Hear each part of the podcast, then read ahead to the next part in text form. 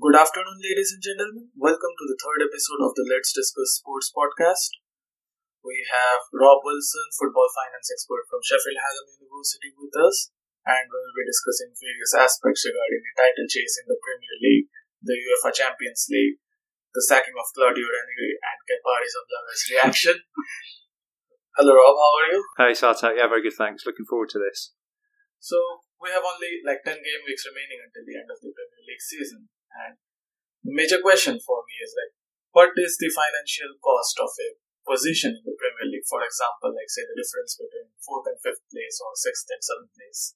Well, yeah, you're right. Business end of the season. Uh, all the teams are, you know, going to be trying to optimise their performances to do exactly that to try and climb up the league uh, and get the highest finishing position. But there's this interesting um, kind of uh, miss. What's the right word? Misinterpretation of of a placing. Let's say. So, in financial terms, the difference between fourth and fifth, or fifth and sixth, or sixth and seventh, is around about 1.2 to 1.5 million pounds. Not a huge amount at all. Um, add into that a little bit of uh, additional games that they might have been shown on the television, um, some additional facility fees, that type of thing, and that might grow, let's say, to two million. But it's that's insignificant, isn't it, if you consider the context of the Premier League? The biggest issue is those clubs that are trying to compete into or get into the places that are going to contribute to European competition. So, whilst the actual monetary difference between fifth and fourth might be two million, if you qualify in fourth, you get Champions League. Most English teams tend to get to the knockout phase of the Champions League. That was worth about 50 million. So, whilst the actual monetary difference in Premier League terms is very small, the European implications are quite significant. And again, if you're eighth instead of seventh or sixth, um, and you miss out on Europa League, then obviously, whilst it's not 50 million, it will still be about 25 to 30, something like that. Um, so it's that that's important. And then, right down at the bottom end of the table, again, difference between 16th and 17th is about 2 million, but then you're also missing out on 120 million quid the following season for your for your Premier League place. So, um, I say the monetary value of a place is small, but the impact of that place could be quite quite different. Going down to the bottom end of the table, yesterday Fulham sacked Claudio Ranieri, Yeah. and this is the second managerial change of the season. yeah. I was having a look through their balance sheets from previous year, not the previous financial year, the last time the balance sheet was Mm. ready, released, and the losses were somewhere around the range of 289 million Mhm. pounds. Obviously, Manchester United has got a debt of 500 million pounds, but they are Manchester United, and this is Fulham, and Fulham are currently 19th in the league table and potentially facing relegation. So, if they are relegated, what will be the financial implications on them? We've asked a couple of interesting questions in that um, in that bit of commentary, so I'll answer that last question first. Um, they'll get a parachute payment if they get relegated. Yeah. Parachute payment, I think, will be worth something in order of about forty million. Um, completely nonsense, if you ask me. It's you know Premier League's rewarding a failure, um, and philosophically and practically, actually, when you look at the data, parachute payments should just be abolished because it creates this imbalance that um, I know we've talked about previously um, in the championship, so it'll skew that position. So they will lose out on, let's say, 60, 65 million pounds worth of revenue because of their Premier League status. Um, that's obviously a big impact on their um, on that income statement. I mean, um, like, I had a look at the wages of Fulham Football Club this morning, and last year they were paying 14 million pounds in wages to their players. Yeah, It increased 300% to 42 million pounds this year.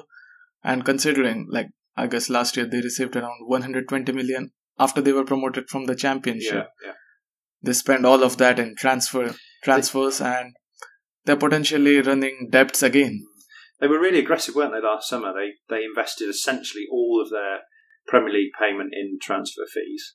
Um, they would have obviously had to pay Premier League wages, but one of the things we are starting to see, particularly with um, with new clubs in the Premier League, is they tie players to relegation clauses. So typically, you would expect, um, you know, if a Premier League contract is worth hundred percent, then you would typically expect them to earn about thirty percent of that value in the Championship. So their wages would drop by seventy percent, and where that has happened, we've seen clubs survive in the Championship um, where you have players that are still tied to an old Premier League contract, as um, quite famously at Sunderland, Jack Rodwell was still tied to his Premier League deal, about 70 grand a week, when they were playing at the bottom end of the Championship. That's a huge, huge liability on a on a balance sheet, although that's not the correct use of the terminology. You know exactly what I mean.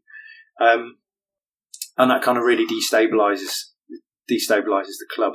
Um, just going back to some of the things you just opened up that little discussion with about Ranieri being sacked, I think that is absolutely bonkers that you would employ somebody for 100 days that was already in charge of a ship that was essentially sinking.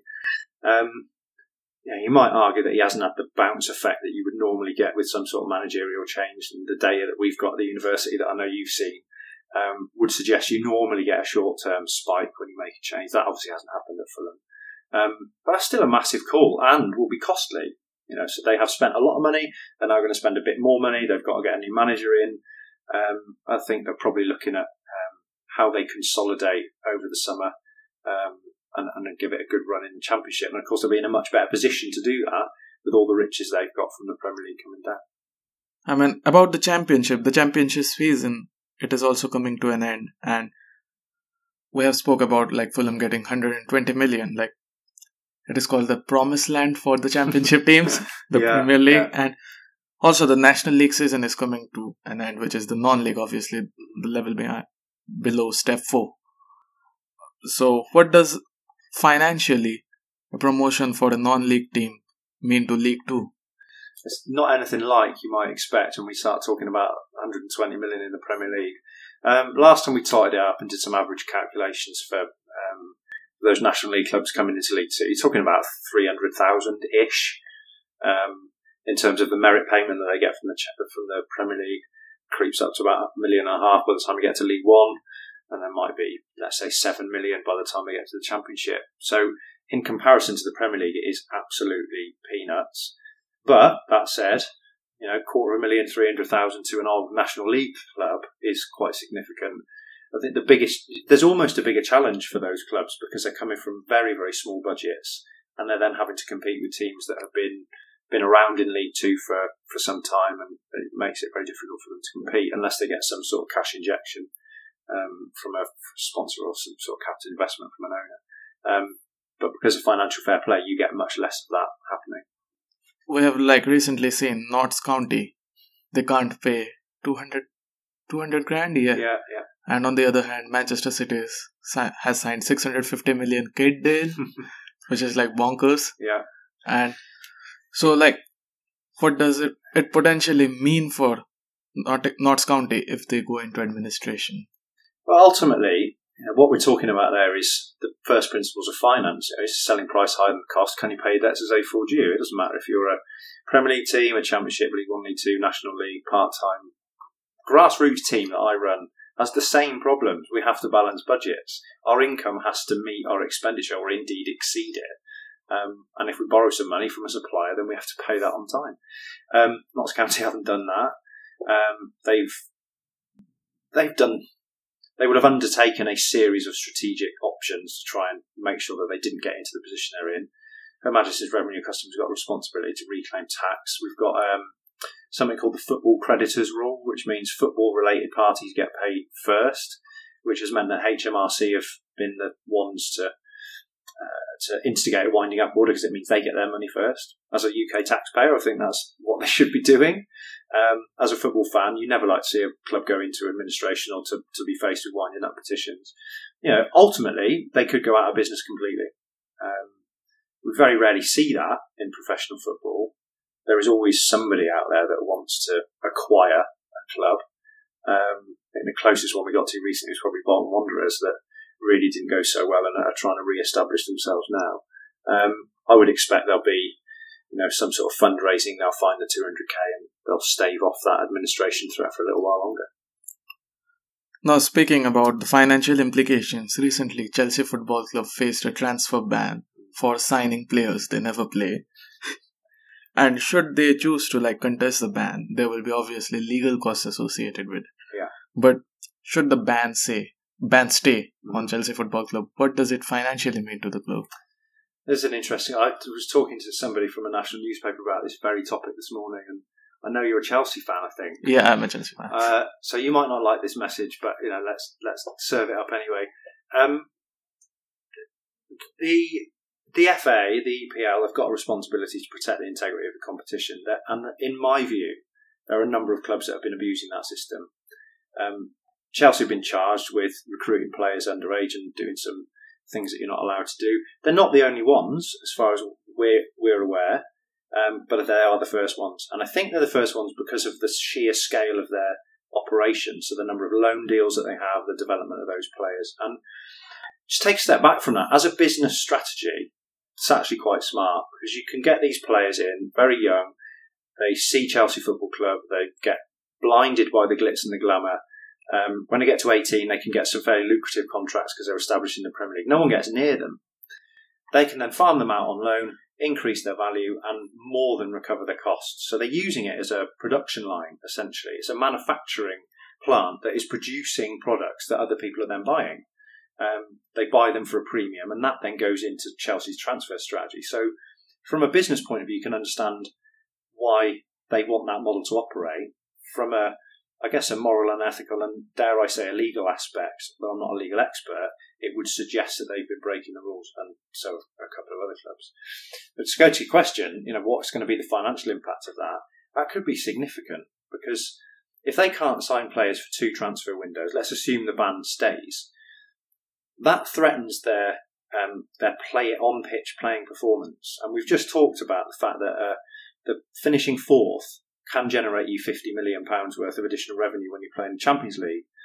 So if they're competing against five other teams, because there are six that are right up there, those five other teams can invest in the transfer market, should naturally be able to improve their playing performance. So actually, whilst the cost to Chelsea might be missed revenue of 50 million, the gap is actually 100 because they've missed 50 and someone else has earned that. Now that's two, three, four players. So it makes a big difference for your playing squad potentially.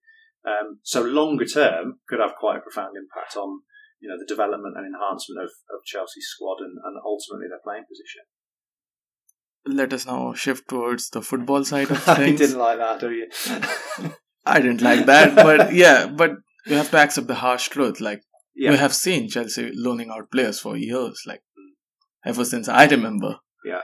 Now, speaking about Chelsea on the football side of things, what do you think about Kepa Arrizabalaga becoming the manager of Chelsea in the last minutes of League Cup final? Yeah, uh, one thing we don't have for that is all the uh, is all the information around that case, do we?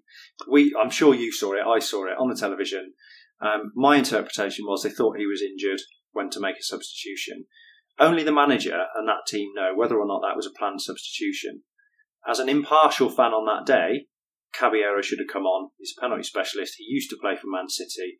If nothing else, those Man City players taking those penalties would have had a little doubt in their mind, might have changed their mind and missed a penalty. So the game outcome could have been very, very different. But let's park that because it didn't happen. What we actually saw was a player perceiving that they had sufficient power to tell a manager, I don't need to be substituted.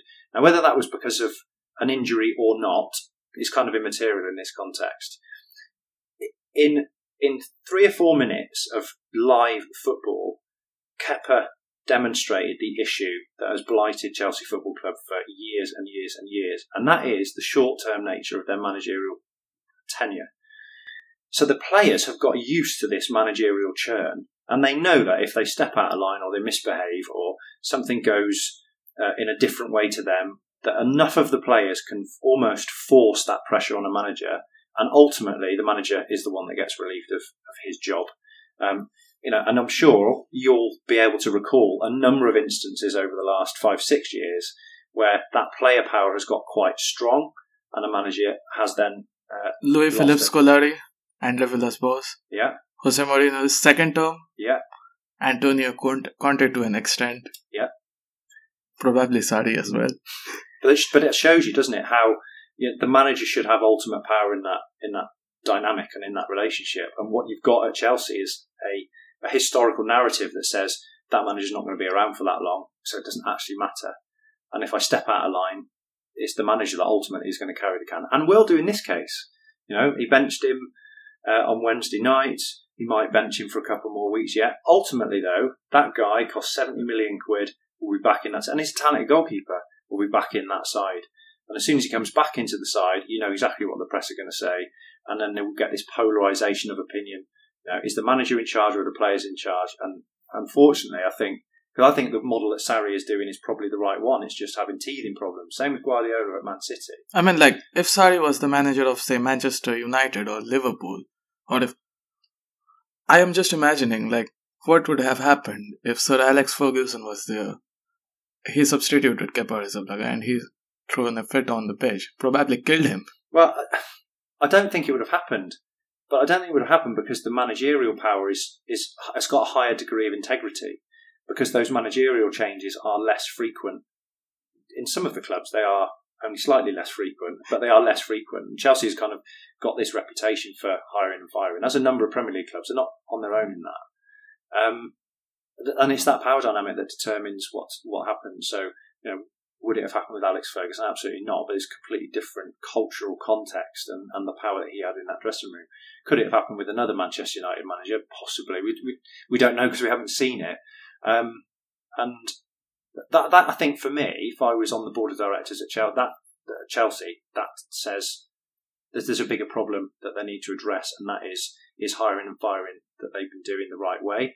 And go back to one of your earlier questions about the transfer ban if I was the Chelsea board now, I'd be looking at Sarri and thinking, we're going to get this transfer ban.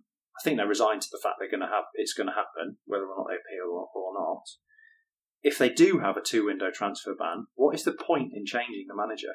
Because nobody can come in and change anything unless they're already going to Solskjaer at Manchester United, where the raw talent is in the squad. All those managers want to add to the squad. So anybody coming into Chelsea now is hamstrung from day one. So I think they'll stick with him, and I think gives them an opportunity to stick with him and see what happens.